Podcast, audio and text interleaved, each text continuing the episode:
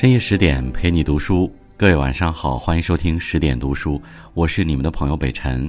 今天和你分享的文章是李商隐：颠沛流离是命运，豁然旷达是人生。欢迎你的收听。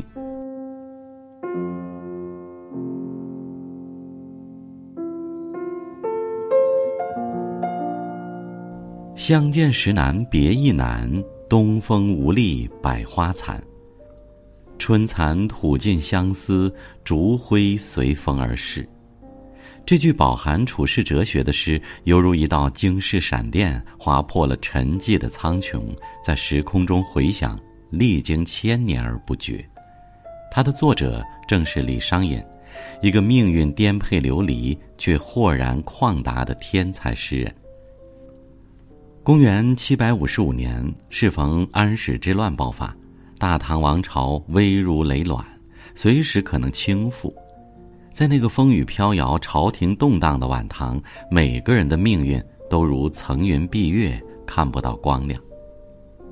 而李商隐却以笔为桨，在苦海的最深处划出命运波澜壮阔的浪花。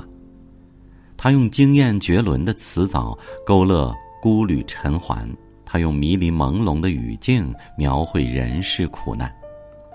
身处衰微乱世，又于权政争执，几经磨难，飘零辗转，他的一生凄凉又悲怆。李商隐在《宋真诗》中说：“苦海迷途去未因，东方过此几微尘。大千世界，人如微尘，生不知来路，死无望归途。如果人生实苦，何为救赎？”徐徐展开李商隐坎坷的人生图景，我们清晰的看到，纵使命运多舛，也不诉沧桑，不减志气，不失勇敢，如此才不忘此生，不负时光。鲁迅曾说：“童年的情形便是将来的命运。”李商隐一生的坎坷，从童年起就已埋下伏笔。唐元和八年，李商隐降生于河南荥阳。三岁随父亲远赴江南为官，然而年方舅父，家难悬针，父亲上任不久便撒手人寰。刚满九岁的李商隐以己羸弱之躯跨越千里之遥，运送父亲灵柩返回家乡，此中艰辛无法为外人道。李商隐一家三代孤寒，祖父和父亲均为早亡。身为长子，他小小年纪就需挑起家庭的重担。为了生计，李商隐疲于奔命，庸书充米无所不为。但一家老小的清贫境况仍未缓解，生人穷困，文见所无。在那个前路熹微的末世，改写不幸命运的途径，唯有读书。李商隐自幼聪慧过人，五岁诵经书，七岁弄笔砚，少时跟随族叔李处士努力学习诗文本领。从读书伊始，他便在胸中埋下了一颗等待点燃的火种，那是一种对命运的抗争，那是一份对理想的渴望。他未曾因为悲惨的遭遇而自怨自艾，而是将苦难转化为不竭的力量。对于李商隐而言，日复一日的秉烛苦读，手不释卷，正是将胸中火焰熊熊燃烧的盛世之风。经过多年来的勤学苦练，笔耕不辍，李商隐在古文写作方面的造诣越来越深。于是，在羽翼逐渐丰满之时，他开始以古文出诸公简。然而，昔时唐朝崇尚骈文，奏章公文均以偶对为佳。李商隐的文体不属主流，因此他向学界名流投递的古文一度遭到冷遇。才华横溢的有志之人，在挫折面前最易受情绪影响。有的人因不被认可就轻言放弃，有的人因遭遇失败就一蹶不起。而成大事者，往往都能适时调整心态。李商隐未言一句抱怨。只是默默收起自己的思想与锋芒，展现出识时务者的大智慧。他深知朝政不稳，自己又家境微寒，只有顺势而为，才能崭露头角。于是，李商隐认真学习骈文写作，期间为诸多政府官员撰写公文，逐步赢得了天平军节度使令狐楚的赏识。顾城在诗歌《一代人》里曾写道：“黑夜给了我黑色的眼睛，我却用它寻找光明。苦难是人生的底色，因此，一个人面对苦难的心态决定了人生的姿态。有些人视苦难为绊脚石，为此抱怨不止。”有些人视苦难为垫脚石，以此磨练心智；李商隐则是后者，他自出生起就挫折不断，却修炼了一身跟苦难交手的达观。在苦难面前抱怨不幸，不如改变处境；抱怨生活，不如努力工作。真正的智者，即使饱经风霜，也不言沧桑。懂得调整心态的人，才能真正掌控人生。曾国藩说。世人读书，第一要有志，则断不甘为下流。身为读书人，志气尤为重要。拥有志气，才能不断向上追寻，一路披荆斩棘，实现理想。承运应须宅八荒，男儿安在炼池荒。李商隐早在题汉祖庙中立下志向，想要考取功名，实现自己的政治抱负。在骈文写作日渐熟稔后，李商隐开始向仕途进发，而这段路走得颇为曲折。他虽聪慧过人，又格外刻苦，却三年都未及第。晚唐的政局十分黑暗，宦官大权独揽，党派纷争不断。在科举考试的公平外衣下，藏着门第观念、师徒渊源等隐形的入仕标准。然而，真正的金子总会发光。李商隐多年来坚持写作政府公文，其才华早已广为人知。在当朝有权势的赏识者向主考官高凯大力举荐后，李商隐终于荣登进士。不久后，泾原节度使王茂元又向李商隐发出了邀请。自此，李商隐进入王茂元的幕府任职，后与妻女情投意合，而成了他的乘龙快婿。可李商隐未曾想到，这门两情相悦的婚事竟为日后的仕途埋下祸根。志向远大的李商隐，因不甘心屈居岳父府邸而参加了授官考试。这次考试却在人为操纵下以失败告终。朝政时值牛李两党相争，李商隐人生的首位伯乐，天平军节度使令狐楚为牛党核心。而李商隐的岳父王茂元却是李党一派，令狐楚之子令狐桃因李商隐与王家结亲而心生怨恨，将他视为望家恩放利偷和的小人。于是，令狐桃与考官暗通款曲，使李商隐名落孙山。此后，岳父王茂元也已病逝，李商隐彼时考试失利，又无所依傍，失意至极。但他并未因此停下前进的脚步，仍在不断寻找继续仕途的机遇。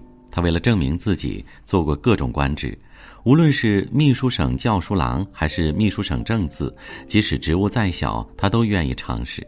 任职期间，李商隐还要忍受着牛党对他的排挤和打压，在很长一段时间里郁郁不得志，忍辱负重大半生后，他才终于谋得一个正六品的太学博士之职。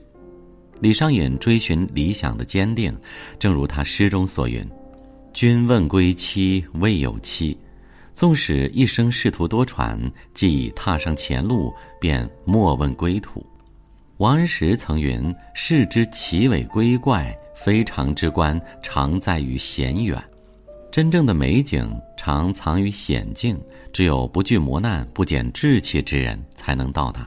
正因如此，越是艰难险阻，越要坚定脚步。人生漫漫，你只管志气不减，秉持信念，总会走出一条通往成功的道路。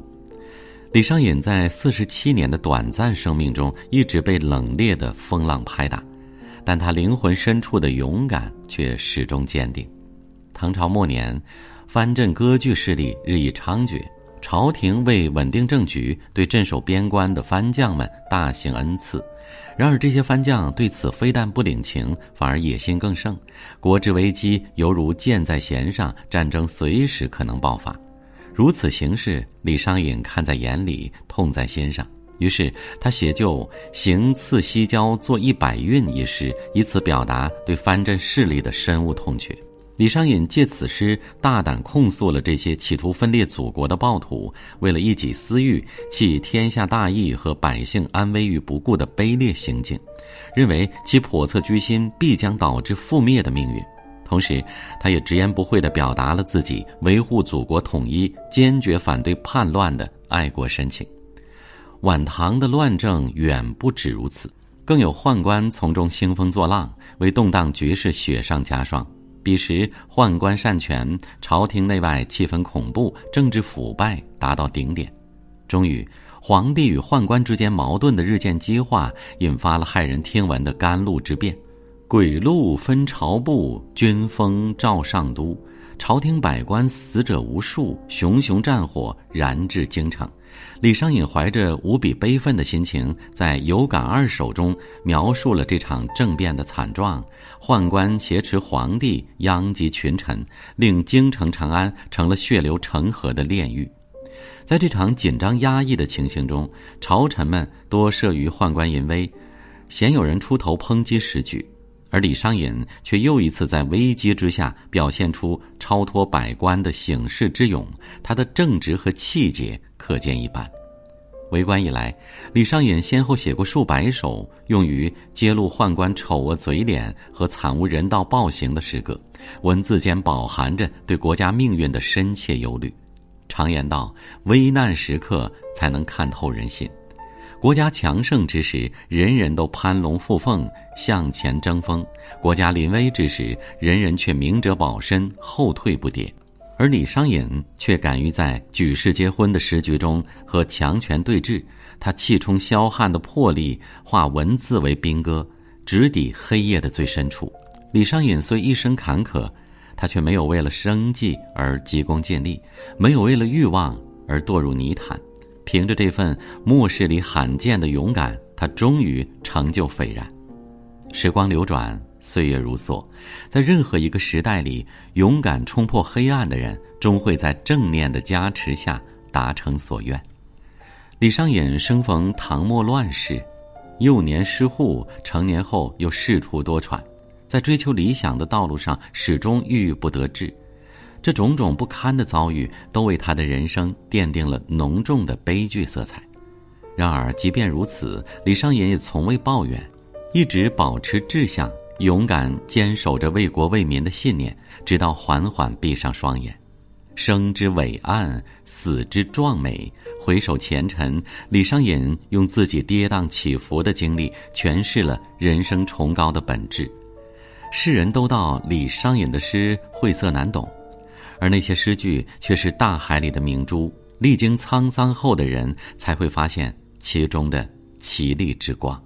人生亦如大海，起落浮沉，变化无常。唯有内心沉如镜湖，行事勇若雷霆，方能扬帆远航。余生悠长。愿我们都能在生命之舟上修炼豁然旷达的心态，坚守豪迈凌云的志气，保持一往无前的勇敢，努力挺过风雨，航向光明和希望。好了，各位听众，感谢您收听十点读书。如果你喜欢这篇文章，不要忘记在文末的右下角为我们点击一个再看，也欢迎分享给你的朋友和家人。再次感谢您的收听，我是北辰，我在首都北京问候大家晚安。明晚见。